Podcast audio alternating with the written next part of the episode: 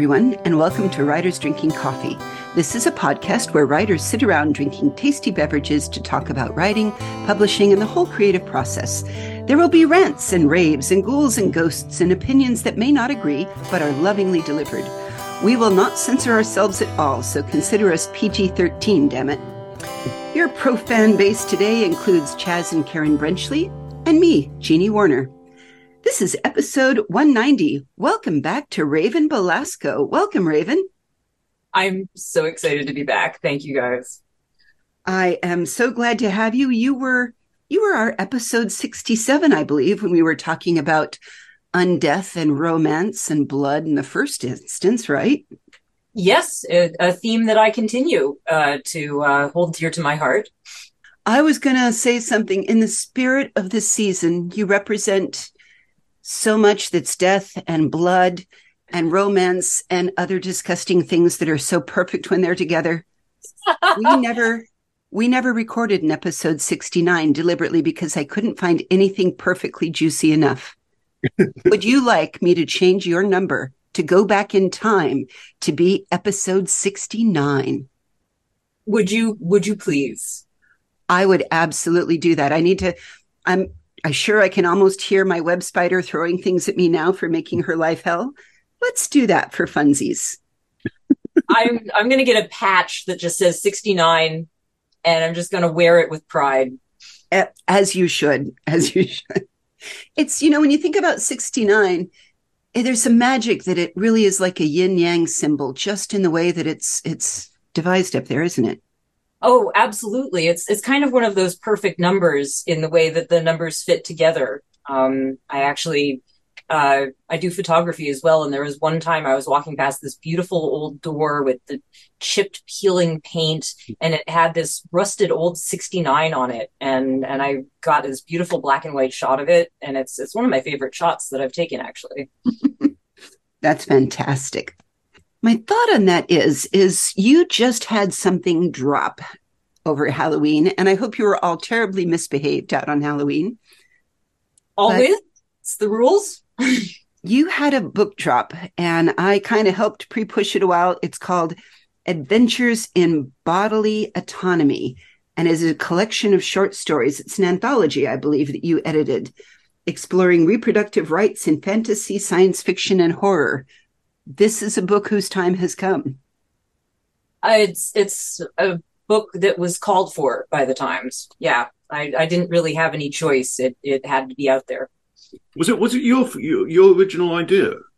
Yeah. Uh, what what happened was um, there was you know warning signs that um, they were gonna get rid of Roe versus Wade, and I was feeling super freaked out about it.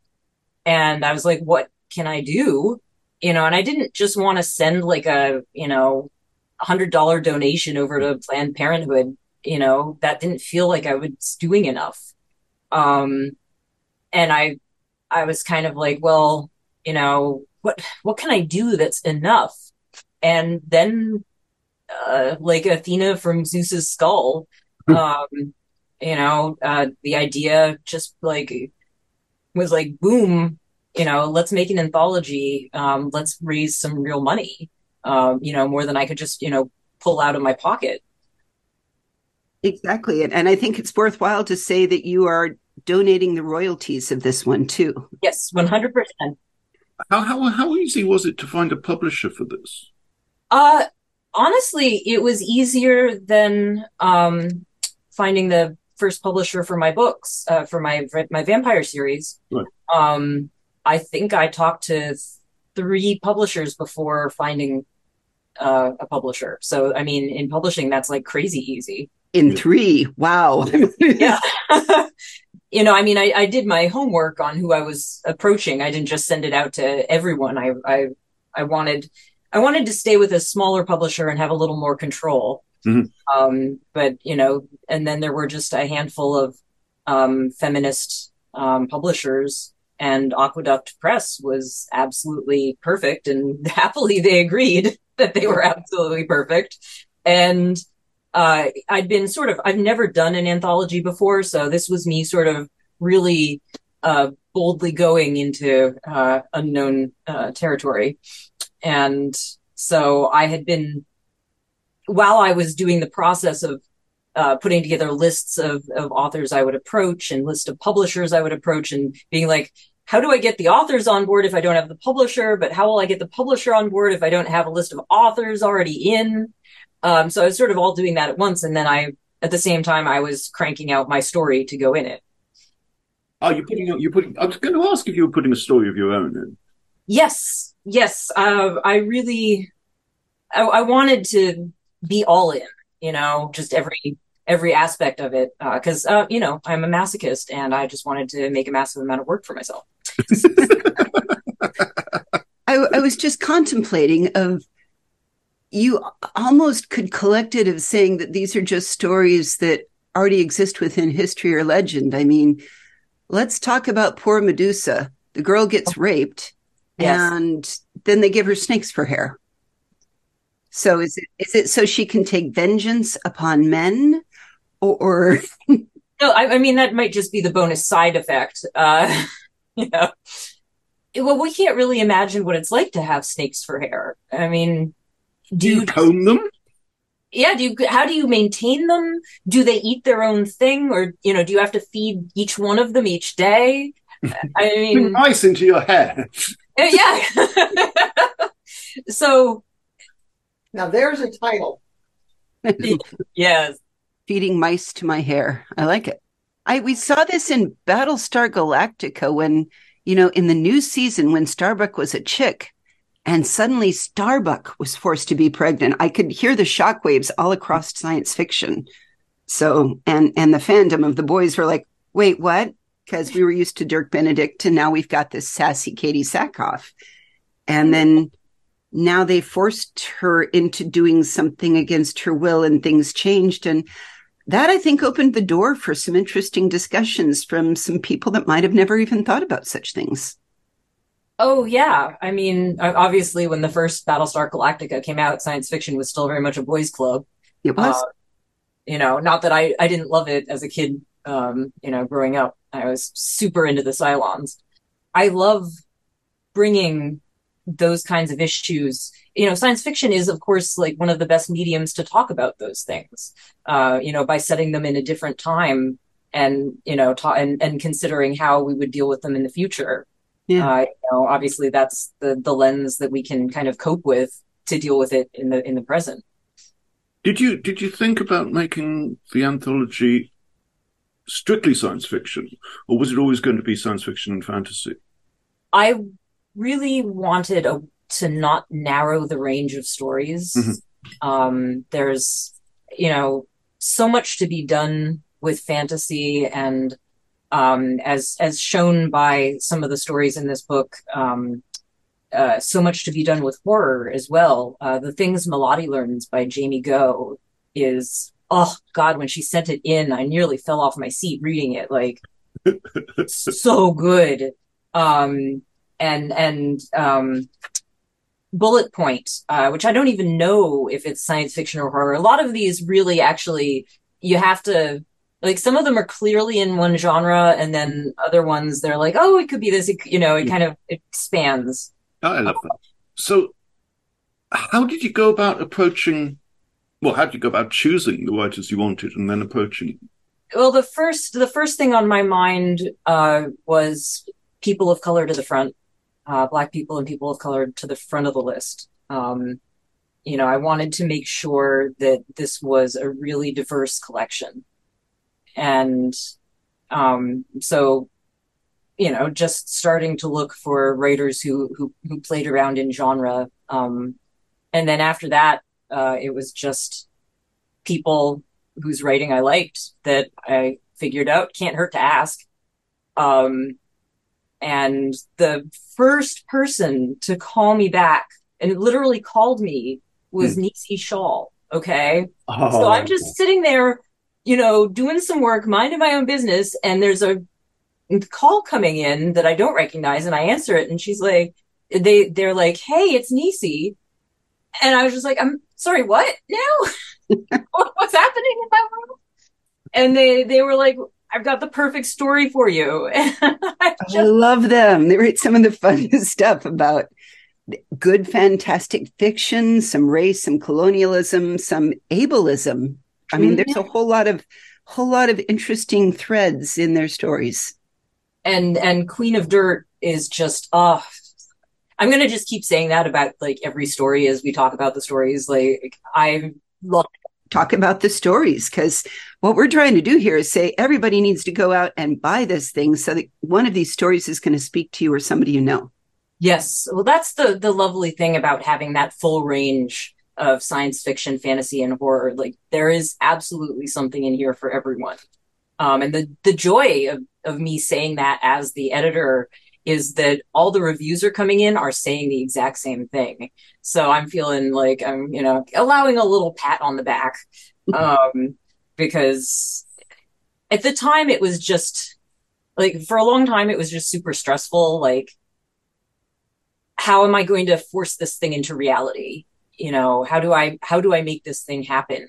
Um, you know, with, with literally no idea what I'm doing. Uh, and, and I don't think I realized in the, the early stages that it was actually going along pretty fast and smoothly. you don't realize that you're being unheard of in your speed and decisiveness in the publishing industry. Well done, you. it, it's really best not to know what you're doing. did you did you get any oversight from from from Aqueduct? No, they left me completely in charge. Uh, they gave me they gave me some. I, I, asked them for a list of their preferred authors to to contact. Um, I wanted them to feel like it was a really solid anthology, and I knew they had a, a good bunch of authors they'd worked with. Um, and and some wonderful people came in from that. That was kind of the the the finishing touches stage where it was just like, okay, we have these stories. How do we round it out? And I reached out to Aqueduct, and they gave me the list, and it was just like, boom, you know, okay, we've got an anthology. You know, almost everyone wanted to be a part of it. I think so many people I reached out to had felt that same feeling that I had felt of how do I do more in this situation? So I was just giving them the opportunity to do that. No, absolutely.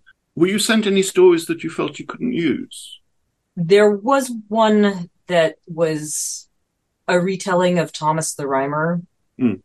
And or, or no, uh, it, it, was one of those. It was one of the myths. Uh, it might not have been Thomas the Rhymer. Uh, it was it was one of those, and the author just didn't realize that so many other people had done it and done it very well, and I just had to say like, okay, um, you know, it's a great topic, and and you know, it, it's an interesting treatment, uh, but there's just too many of these retellings in the world. Like, you know, something a, a little more uh, unique uh, is needed. Yeah. I, I felt bad because at this point, you know, I understand the drive of everyone who wants to come in and be a part of it. Yeah. Um, but yeah, that one, that that one was one I had to pass on, and I I hope she places it somewhere else. Uh, yeah. I don't think you know. I actually sent her like a list. I went up to Wikipedia, and the the list of people that had retold that myth was so long. Even I didn't know all those versions. Yep. Yeah. And it was just like, yeah, maybe you like it's a great story, but maybe you need to retell something that's been retold a few less times. I liked where Ellen went on her story of Goodnight Moons too.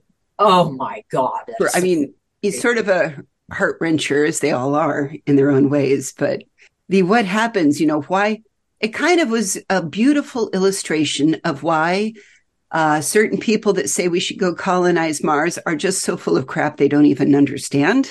Yeah, yeah. welcome, welcome to not understanding physics, you idiot. And Ellen gently danced past the gravity and a few other problems, you know, during the idea. But first potty on Mars is magnificent and sad and real.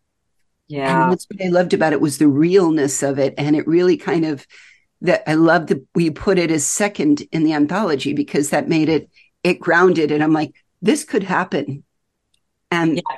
when you do that it's suddenly then you're reading the rest of the book and all the other stories no matter how fantastic they are. Ellen has already prepared you for this could happen. Doing the layout actually I, I sat down for it and I was just like, okay, here we go. Another, I've never done this before. It's going to be so hard. And it, it wasn't. The stories just naturally lined up Um, Okay. you know, like it was it was so obvious where each had to go.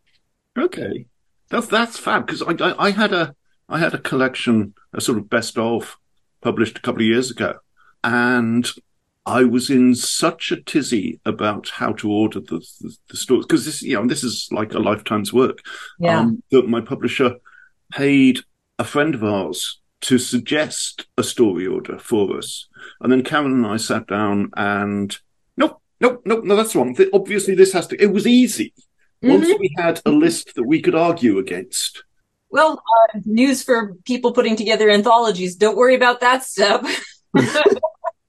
I think there must be an art to it, and maybe you just instinctively managed it beautifully because I think of, you know, the many, I love short stories. I love collections of short stories. I love, so if you didn't like that one thing, that's okay. You'll get something new the next. Although these were all fun and different, but you, you, the way you kind of settled it, you like said, here's my introduction on both sides. And then here's my queuing up that you need for everything else. So you can go weird in format and different in storytelling techniques and all of the different neat ideas and things that you've arranged in that. But it's kind of a logical thing that makes it easy to follow. That you've given me something. Okay, that was good. I'm ready for something new now. Hey, you throw something completely new and different. And I liked how you did that. For instance, you went from Klages to, and I forgive me, I don't know how to pronounce Alcala. yeah. Kathleen Alcala's story and that it's different and it's done in a different style in a different way. And it, it kind of in a weird sort of way was right after I finished with this. Oh dear God, Ellen has ripped my heart from my body again. hmm She will do that. It's something different. that was that was one of the the real bonuses of having chosen to do the multi-genre um anthology was i i just had that range to play with you know it, it wasn't a, a worry of you know oh i'm going to put a story that's too much like another story next to each other i mean i couldn't have done that I literally couldn't have done that So you've produced this fabulous and timely anthology. Do you have any ambitions to do it again? I have to have a little while to recover and forget how hard it was to kitten herd because us authors Kittens. we do some things on our own time. Uh, I, I once tried to, well, no, I once succeeded in shifting a bunch of writers from a library to a pub. You wouldn't think this would be hard, but herding a dozen writers from library to pub, I, I, I, I had to go back and forth so many times. It was ridiculous. I really wish I had been there for that. And I don't know, I'm just having a picture of somewhere at the end of it, Chaz rocking back and forth, holding teddy bear very tightly. my, my, my teddy bear has seen much usage like that. but did you bring Teddy to the pub and you had a pint in one hand and Teddy in the other? That's the question. I didn't have him with me on at that time. Oh dear. Um, I, I take him with me when I travel, but but not when I'm, you know, at home, as it were. See, you needed me there. That's what I'm for. like other people. That's true. I, I have a, a stuffed animal I used to travel as well. You have one other exciting thing here that's happened with Halloween, and I wanted to make sure that we that we touched it because I had a couple questions. When first we chatted, we chatted about your Blood and Ancient Scrolls series, which was Blood Ex Libris, Blood Sine Qua Non, and Blood Infinitum. And you were relaunching them in Halloween. You kind of mentioned in in when we were chatting back and forth about this that there were challenges. And would you tell us briefly the story of the challenges a writer can have when you've published something, but publishing companies are coming and going and going and coming? And tell us the story of Blood and Ancient Scrolls in publishing. It it is a saga. Um, I shall try to to keep it shorter. When I wrote the first one, Blood Ex Libris, I really wanted to make something that that crossed genre lines um, and play with both horror slash paranormal, uh, but also have all the aspects of like action adventure, but then also have a really deep historical basis. And for me, that was like, well, you that vampires need all those things. Um, you can't you can't do the vampires without the historical. They've been around a while. They have they have chips on their shoulder from centuries ago that they have to work out. So so for me that you know and and I'd seen people talking about how like the books of the future were gonna you know push the boundaries and be multi genre, and I was like, yes, I can do this.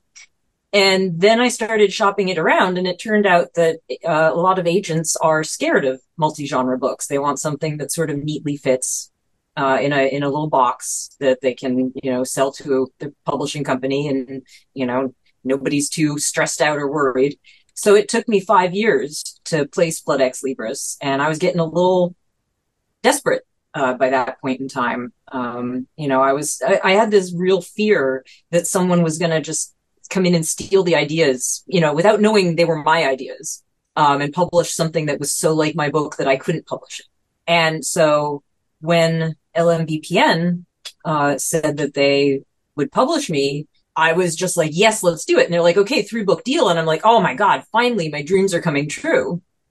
But what I, I hadn't realized was they had a, a very different um, focus with their writing. Uh, their their authors publish about six books a year, and they really that's the the you know the kind of energy where you make money on uh, quantity. And I always intended to just write one book a year because it takes me that long to do all the research for it and and you know write it and edit it and those little details.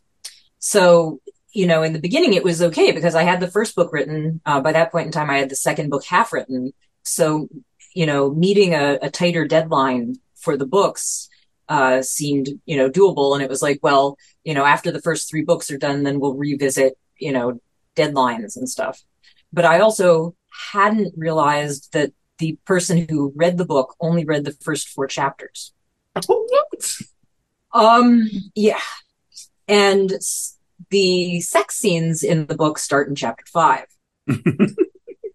for me with with the sex scenes i wanted them to be integral like i didn't just want them to be thrown in there you know uh you know, it's like, oh, we need to put a sex scene in here. Formulaically, there's there's whole genres where you have to be having sex by page 32 or, you know. Yes. And then like every 78 pages thereafter. And that's not what I wanted. I wanted like if there's going to be sex in this book, there has to be a reason why we're doing this.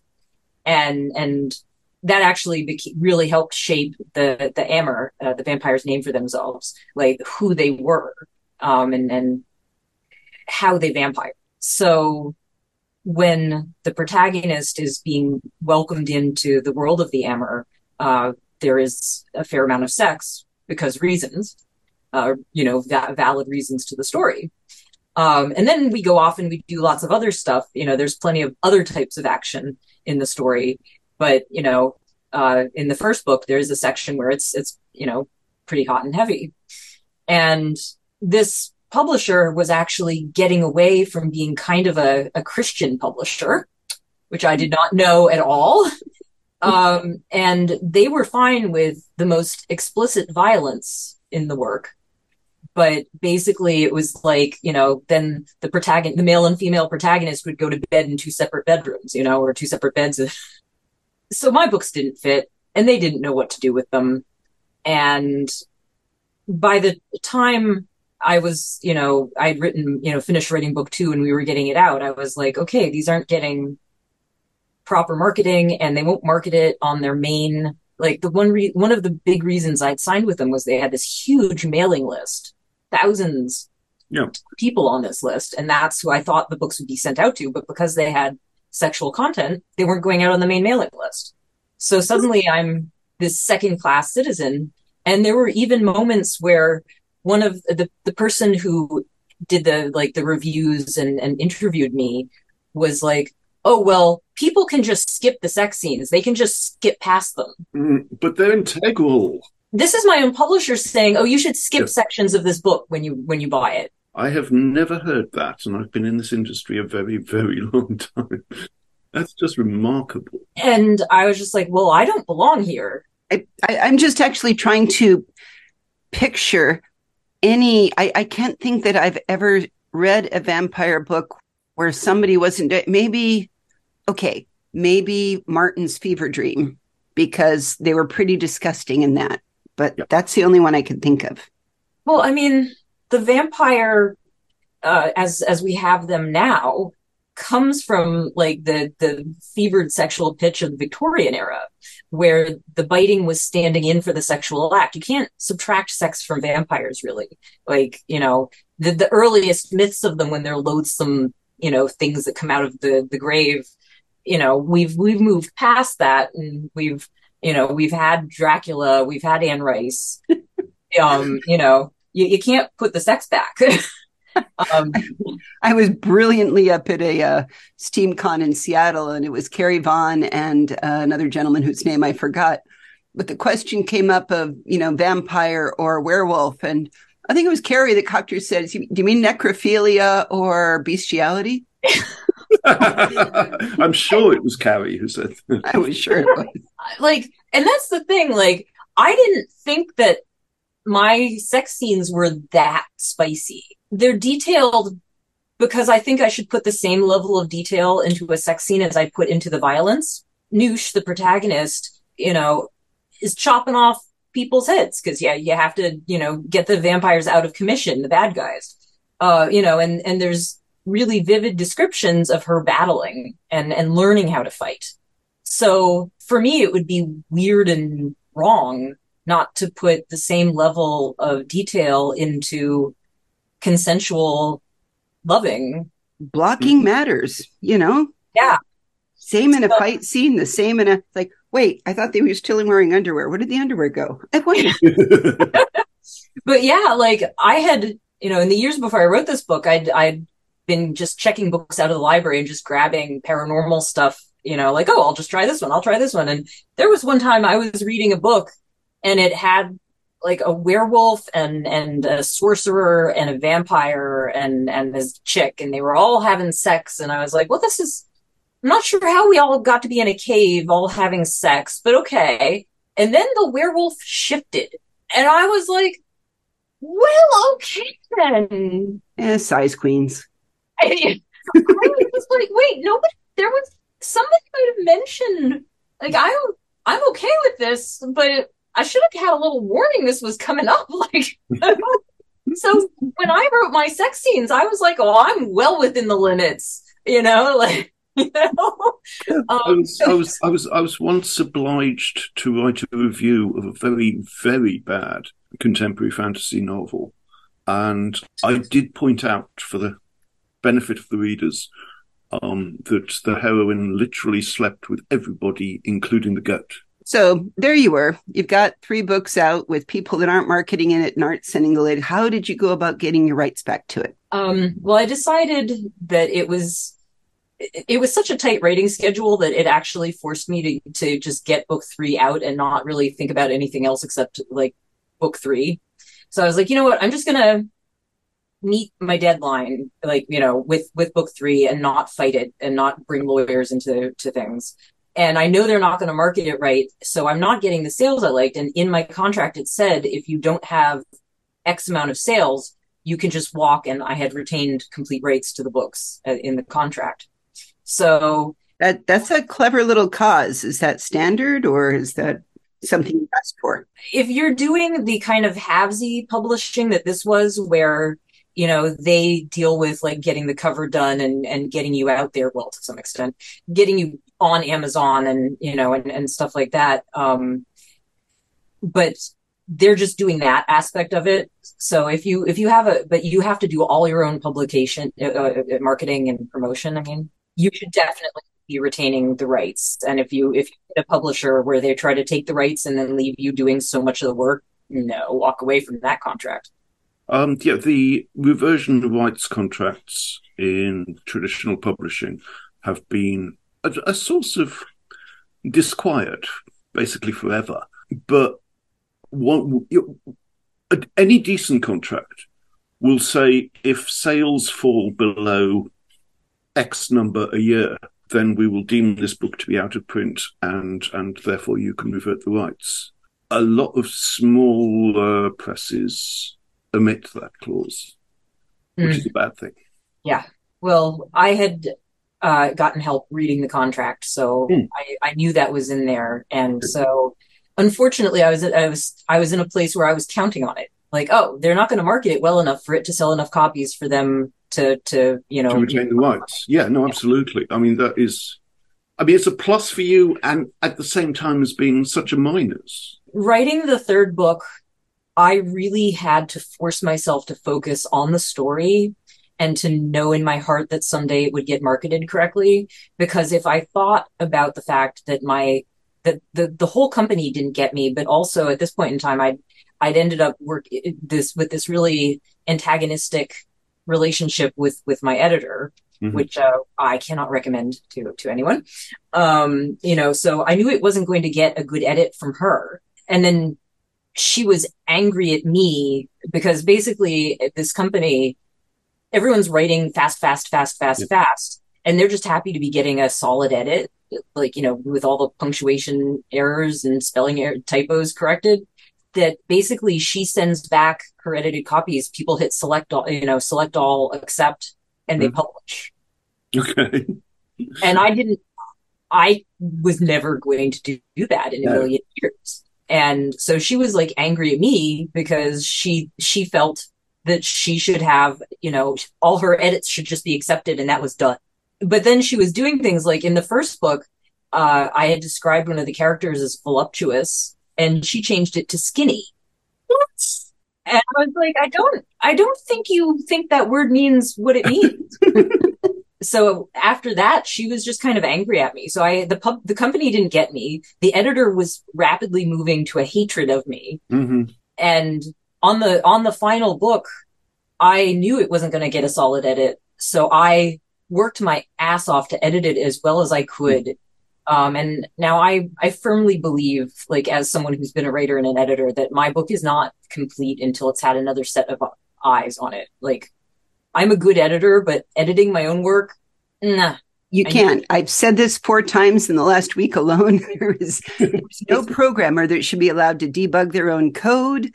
There's, Yes. you know, Karen's going to agree with me here. You don't see all your own flaws. You can't. Yep, It's it's it's inherent. Yeah. Um, I mean, I, I tend to argue with editors probably more than I should, um, but I still didn't want. I, there was this one relationship I had with a publisher, a major publisher, um, which went sour for reasons not of my making. And at one point, he did say, "Chaz, would you rather just not be edited?" And I was you know, I was I was sufficiently sure of myself to say no, no, I wouldn't. I want I want otherwise on this. The relationship between author and editor is almost as crucial as the relationship between author and agent. And when that goes sour, it can go very bad indeed. So you sound as though you were unhappy with the final texts. Of all of them, I knew they weren't. I knew they weren't done. They'd gone out into the world, but they weren't ready, and that hurt.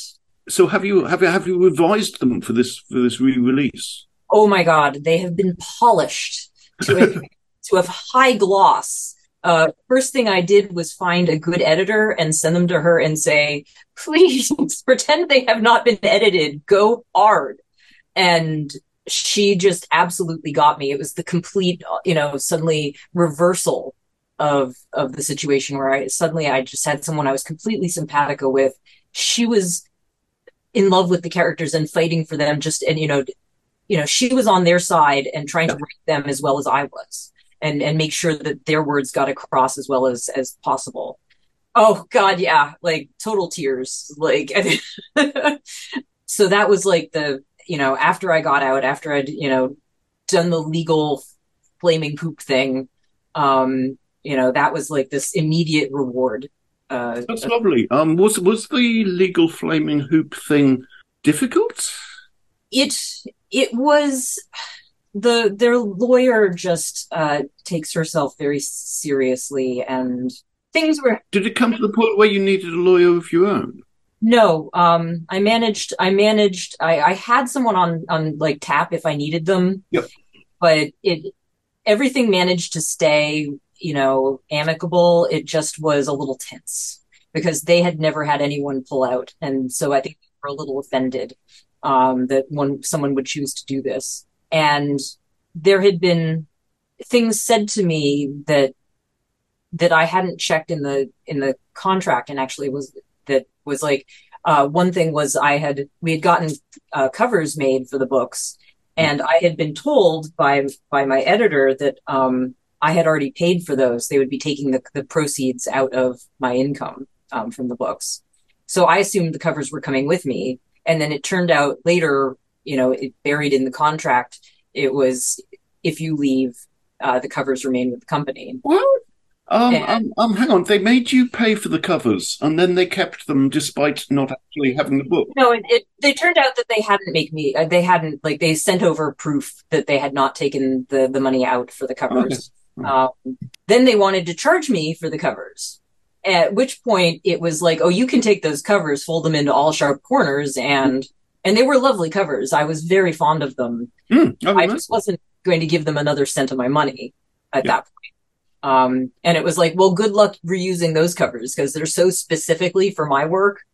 um, you know, so yeah, you guys can just, you know, sit on these covers that you wouldn't like. They will doubtless AI them into something similar, but Yeah. So, yeah. yeah. Yeah.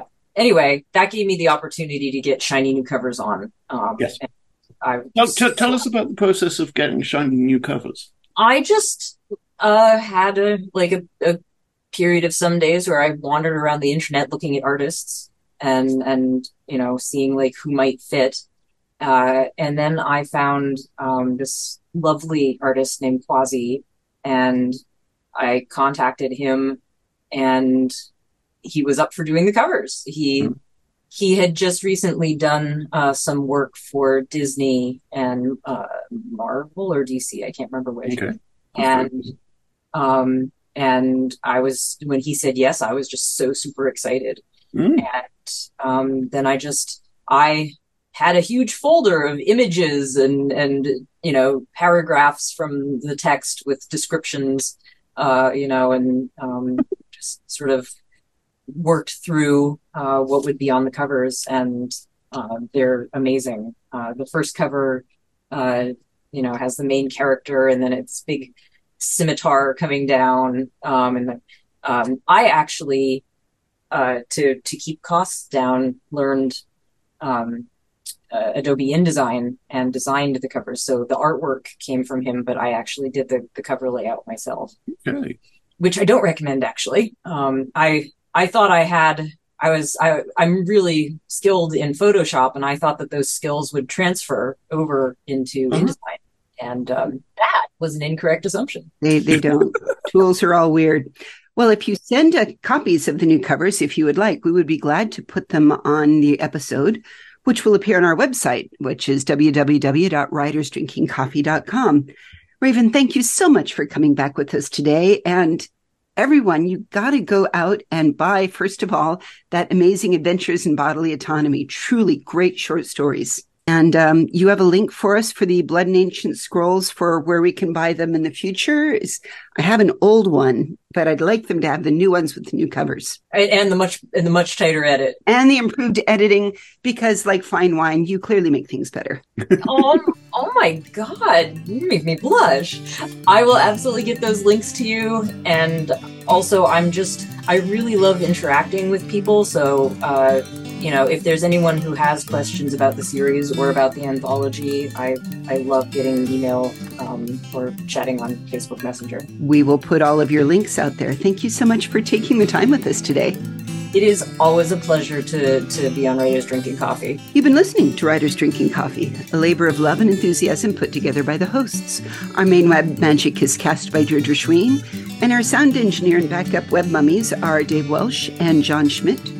Our intro and exit music are performed by the demonic Michael Engberg. You can hear more from him on manyhatsmusic.com. Our podcast sponsors are Magnificent Halloween Candy, Jackal Designs, The Bean Scene, and Arm Street.